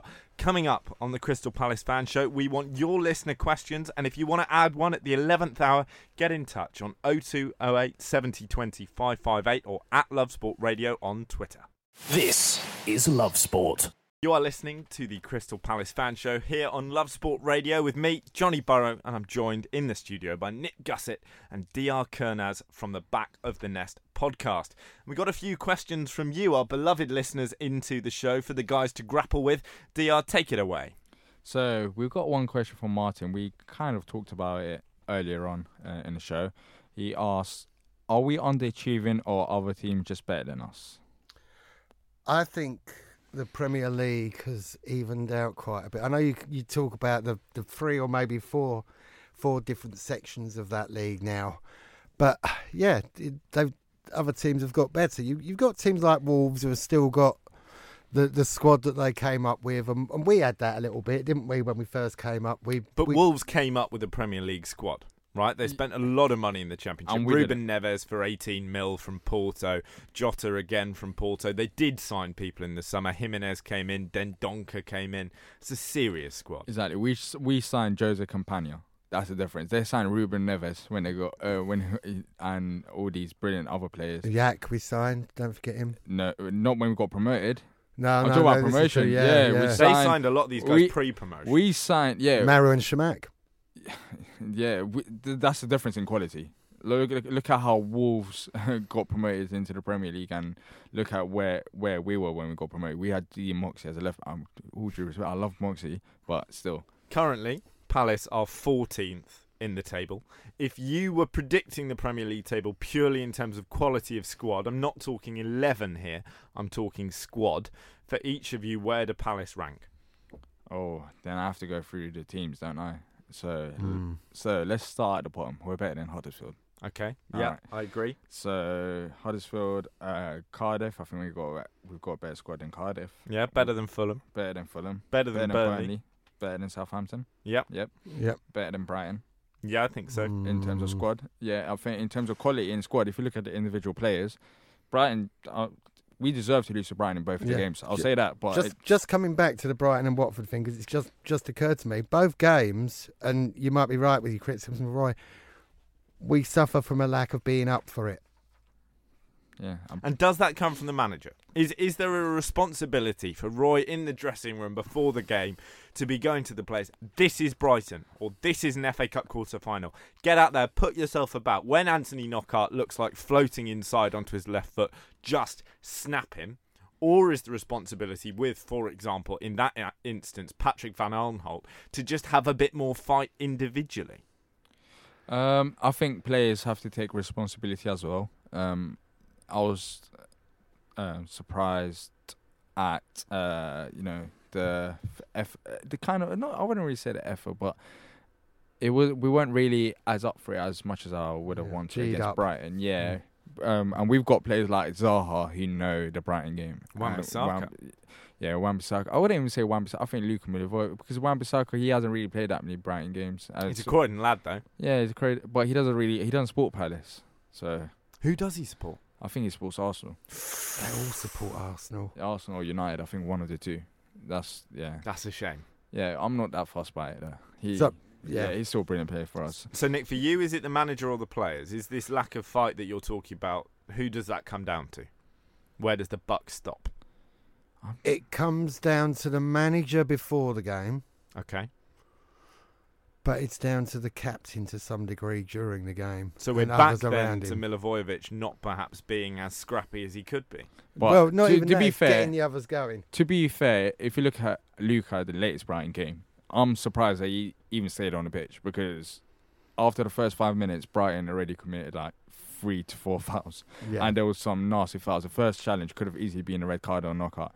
So Luka Milivojevic, I don't, I wouldn't really blame him for the Brighton game, but still, He um, did score as well. yeah, he did score as well. Mm. But there was something Hodgson said that frustrated me after the Brighton game, but I can't find it now. But we were on that question: who, who the s- who Oh yeah, your sure, squads yeah, are better keep, keep going. You Yeah, got to Brighton. You said you were better. All right, than them. We're now at Palace in 14th. Newcastle in 13th. Palace squad's better than them. Yeah. yeah, yeah Okay. Bournemouth. it's debatable. I, But I still I think- don't think it is debatable. I think Bournemouth have a better squad than Crystal Palace Football Club. But he, okay, so Wilfried, Z- we got Zaha, Okay, we'll, we'll call it a 50-50. All right, Everton. uh, they're, I think they're better. They are better. Yeah, Leicester City. no You don't think Leicester squad is better than Palace's? actually no. no Jamie Vardy, Maddison, Yeah, but- Pereira, okay, Batshuayi or Vardy? Vardy.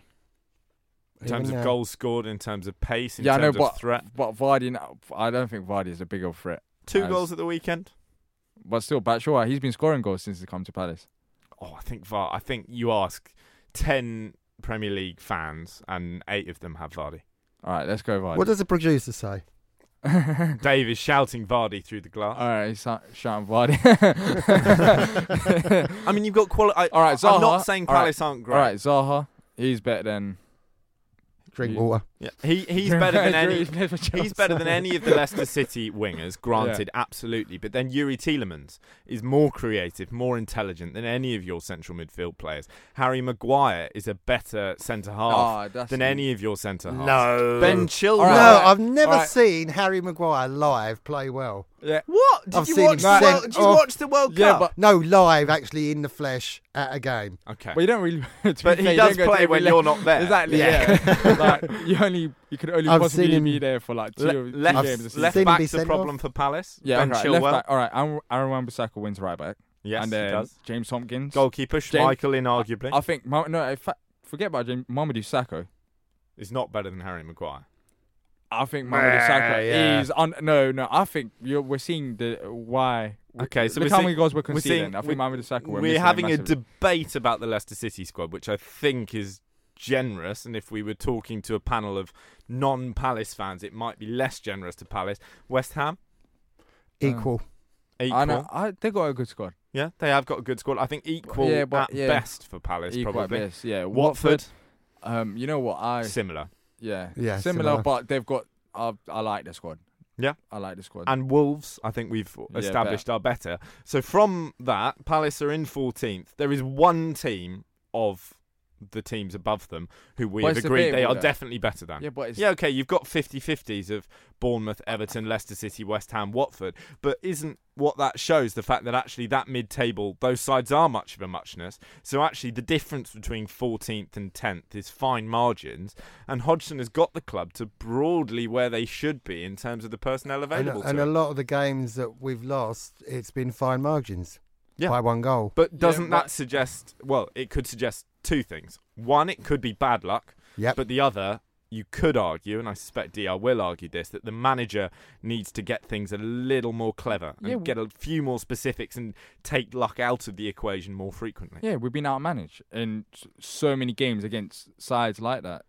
I'm just going through the result. I'm looking through the results But, right but now. your when assessment Newcastle, of those squads, but when we they, took- Palace shouldn't be higher than No, 12, no, but no, really. yeah, but eh, look at look at uh, results against Newcastle earlier on in the season, nil nil, and I remember Newcastle weren't even playing that great. I remember that game, and it was it was it was a nil that was our barren spell, yeah, wasn't it? for Southampton? Southampton. We argued that we have a better squad, two 0 outmanaged once again, and Southampton were really poor start of the season as well. Another team. But equally, you could say Palace beat City. City have got a far better squad, Yeah, but I- managerial genius. Yeah, we lost against Wolves. Beat Everton. Uh, Everton beat us. Uh, it just it ke- like The results go both ways, but the nature of the mid-table in a league that is competitive as the Premier League is that some are going to go your way, some aren't, and you will end up broadly where you should be. And for my money, Palace are broadly where they should be. Yeah, but if you when we talked about the squads, we didn't actually say there's so many like who's so who's equal. We talk we argued that West Ham pretty West much Ham equal. broadly, if we're being a bit yeah, generous. but equal. West Ham's equal. Uh, Everton is better. Uh, wait, did we say Everton? Yeah, Everton are Everton's better. Uh, Bournemouth, you said was debatable. I'm not sure yeah, that it is. debatable. Um, Leicester City, you both think is debatable. I think you're bonkers. what?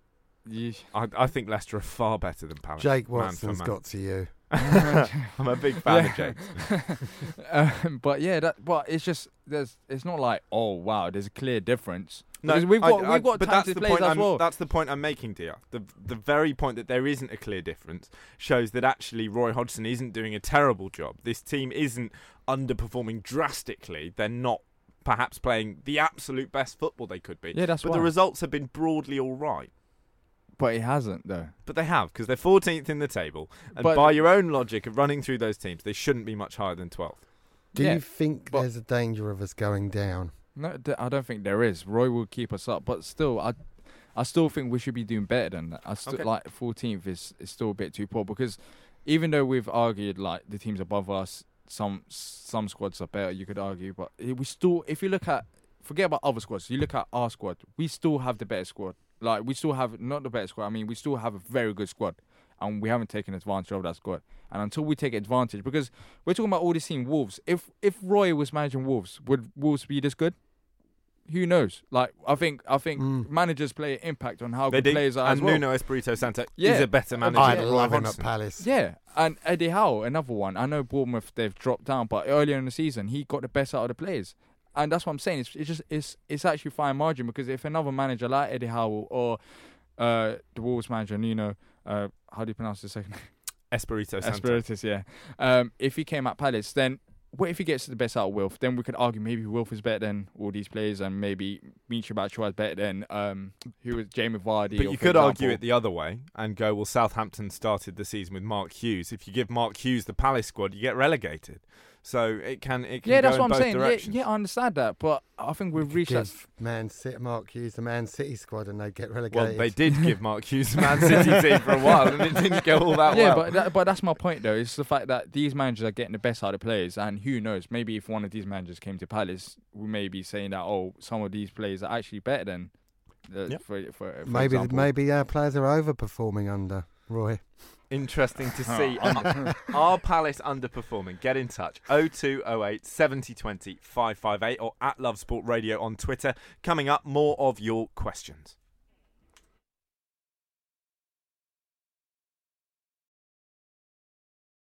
This is Love Sport.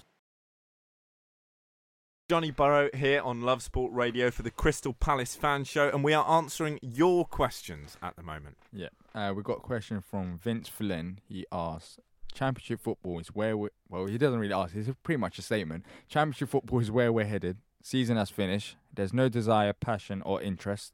The lads have gone on holiday and are definitely, definitely not up for it. How is Championship football where you're headed? You're 14. Is that- okay, yeah, we can have that. We can have that debate. So, are we? You kind of mentioned it. Um, do we have? Is there a I was possibility being- of us going down?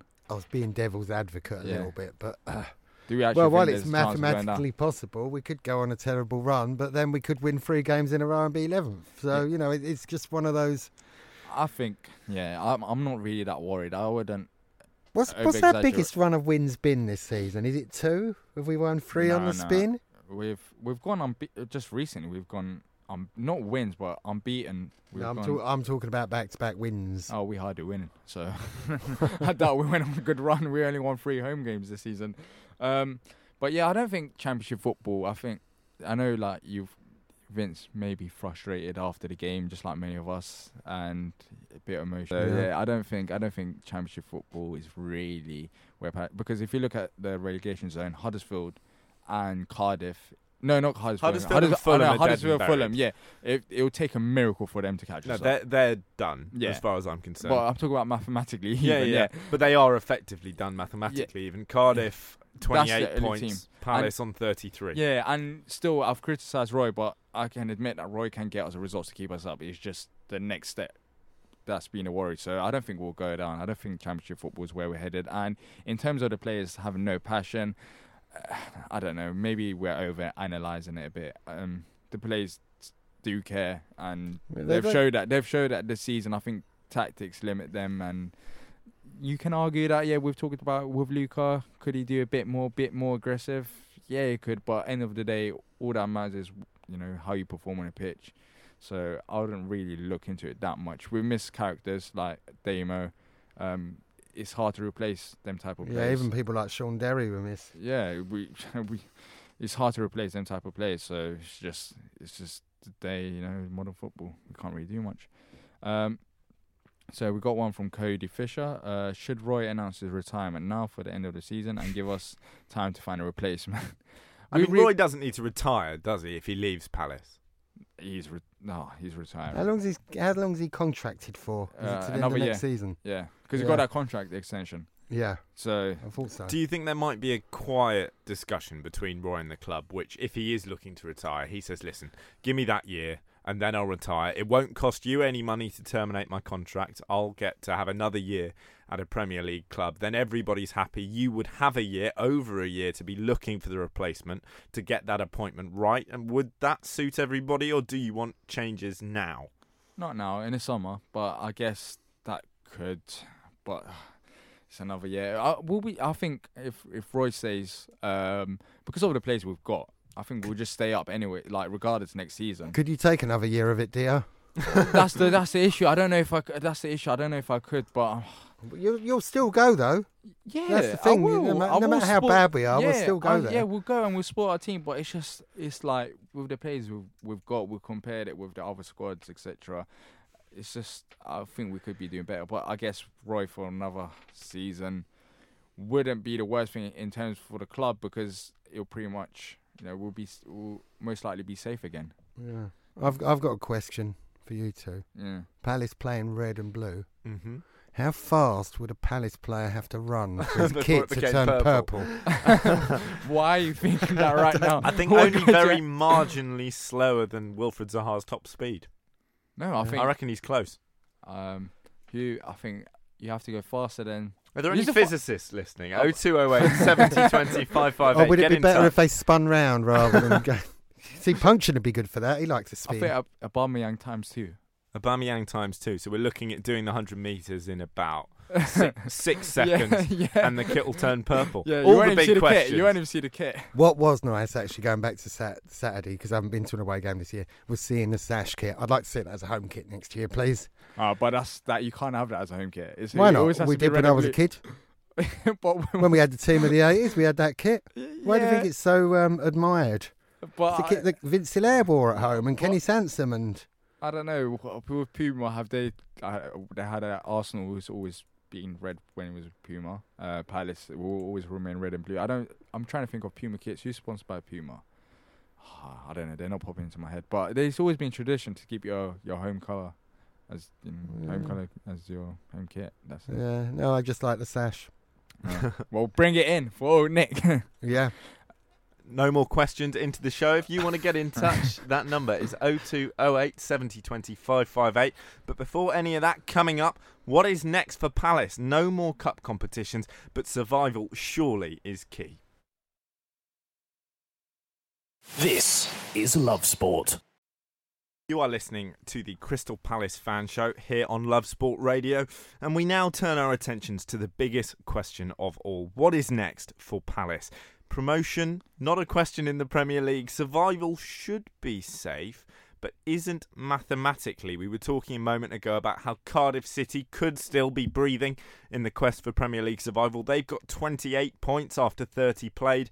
Palace have also played 30, they're on 33. Could they get reeled in by Cardiff City?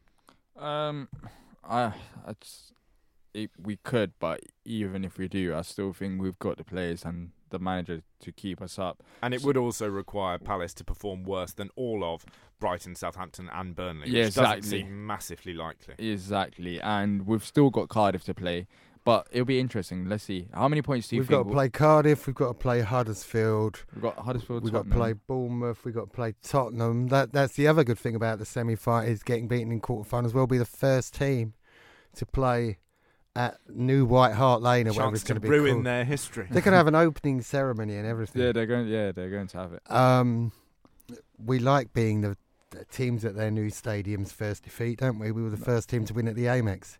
Yeah, and also uh, the ceremony, like Steven Gerrard, uh, you know, the big occasion at Anfield, his last last game at Anfield, we go there and we beat we beat Liverpool and ruin it all. So yeah, we love we love a bigger occasion, but we can talk about it now. So if you talk about Huddersfield, I think that should be a three point.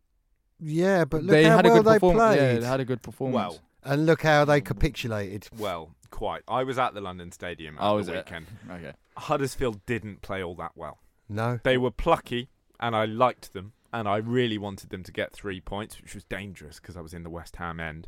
Uh, Karlan Grant was great, particularly the second goal, brilliant. But actually, that performance, including the good bits about it, Nick, showed why Huddersfield are nailed on to go down. 3 1 up with 70 odd minutes played. You cannot lose that game. It was a game of football where it was one of them where it's a fantastic match, but the quality of play by both sides was actually quite low. The defence is a shambles. Yeah. So three points for Huddersfield. We have to. It so- should, if you're not getting Three three, points. points. against Huddersfield, that's quite Uh, poor. Let's just skip Tottenham. Um, that's that's a that's. A, I think we can get something from Tottenham, but realistically, no. Uh, Newcastle, we're good away from home. At least a point. At least a point. So there's there's games out there that we could get points from. Cardiff, we've got Bournemouth. So I think you know win the games you're expected to, or at least get points from them, and you're pretty much safe. It's it's harder it's harder to go down at this stage than to stay up with the position we're in. If we go down, we're the only people to blame. We've we haven't got that much harder of a fixture. We've got some good club, you know. We've still got Arsenal, City, and Tottenham to face, but Can- we've also got Cardiff, um, Bournemouth, who's around the same level If as you us. You beat Cardiff, I think you'd be safe. well, I think we should be safe even before that. But I agree. I mean, Yeah. I'd, I'd be I, if Palace go down from here. That's it's, the- it's but- an incredible yeah, joke. but that's that's that's my point though. It's just the fact that we're not safe yet.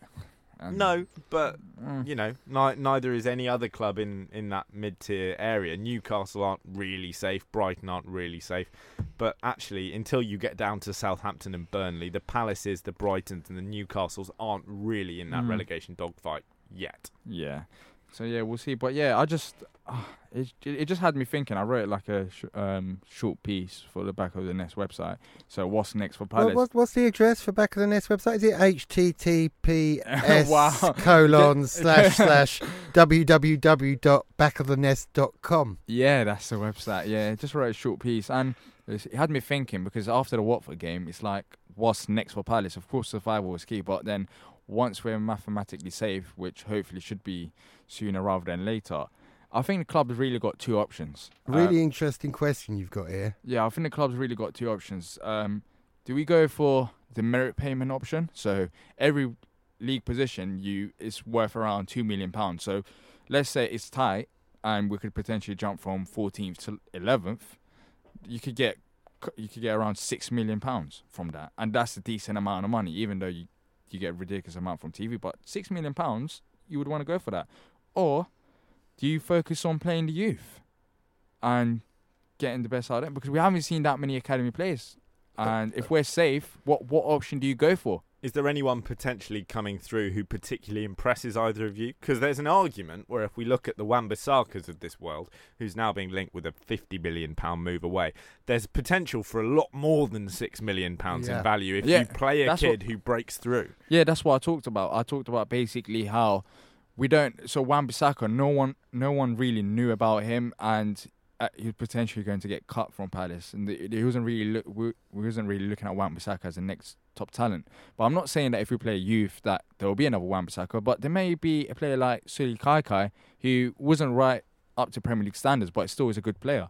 And you could, and it's it's the Premier League. Like everyone watches the Premier League. So if you play one of them youngsters, first of all, you're giving them the opportunity on the big stage, and if they're good but just not good enough for the Premier League, there'll be clubs that go for them, and you can make money off that as well. And there's also that possibility that, that we do find another gem, but that's unlikely. But let's say another player, um, who- James Daly seems yeah, to be James the one Daly. that- If he if he plays if he plays um, if he plays well, um, he could potentially go out on loan to a better club. There's a third option as well, though, isn't there? Yeah, where a I lot, talked about- a lot of our discussion on this show has been about Roy Hodgson's tactical safeness, his inability or unwillingness to take risks. If and once Palace are mathematically safe, could it be a chance, DR, to see exactly what it is you're calling for? To see Roy tinker with things, to try and be more offensive, and Yeah. just see whether this team can be more successful in a different system. Yeah, I think that's that's what I'm saying. The club really has to deci- decide because I don't think it you can play the combination of playing academy and trying to f- get finish high up the table because unrealistic. That's unrealistic. You you pick one of the two. You play your either your strongest uh, eleven and try to push forward.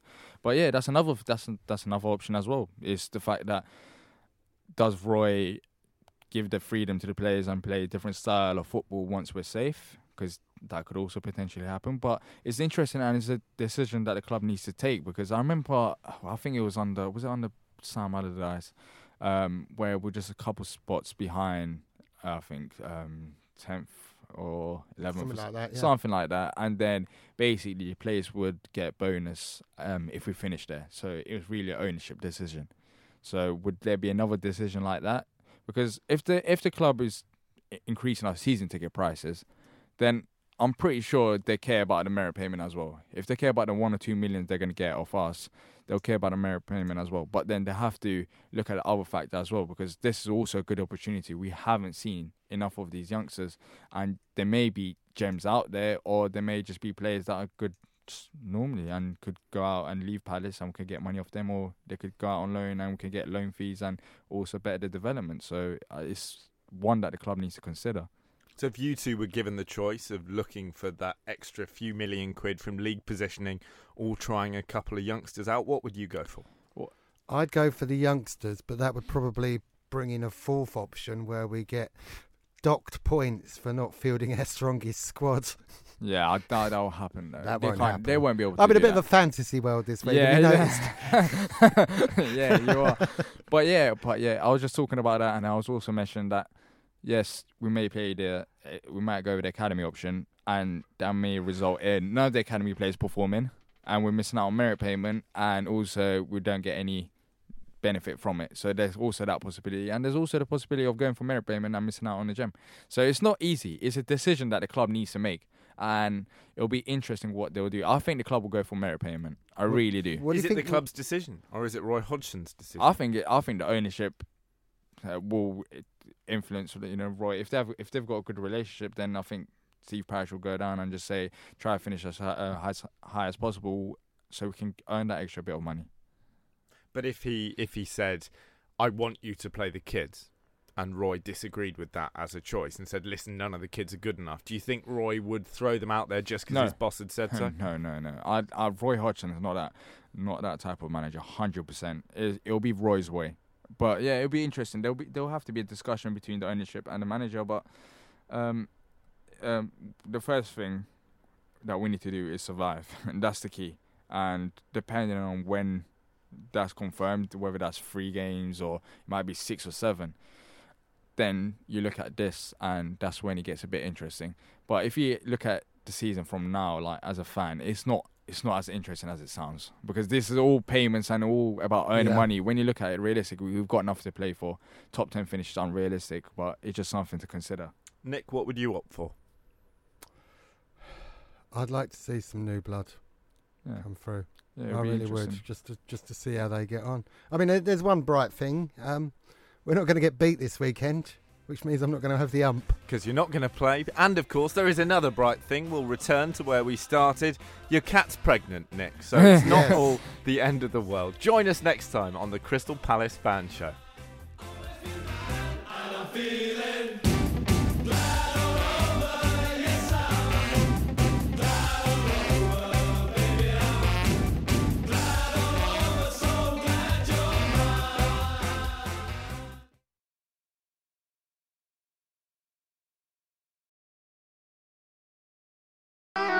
Thanks for downloading this podcast from Love Sport Radio. For more, go to lovesportradio.com for all the latest podcasts, news, and views. Or for more, follow us at Love Sport Radio on Twitter.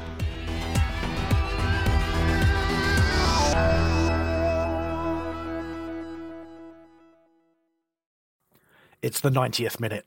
All your mates around. You've got your McNugget share boxes ready to go. Your mate's already got booked for double dipping, and you steal the last nugget, snatching all three points. Perfect. Order McDelivery now on the McDonald's app. You in? At participating restaurants, 18 plus, serving times, delivery fee, and terms apply. See McDonald's.com. Here's a cool fact a crocodile can't stick out its tongue. Another cool fact you can get short term health insurance for a month or just under a year in some states. United Healthcare short term insurance plans are designed for people who are between jobs, coming off their parents' plan, or turning a side hustle into a full time gig. Underwritten by Golden Rule Insurance Company, they offer flexible, budget friendly coverage with access to a nationwide network of doctors and hospitals. Get more cool facts about United Healthcare short term plans at uh1.com. This podcast is proud to be part of the TalkSport Fan Network. Talk Sport. Powered by fans.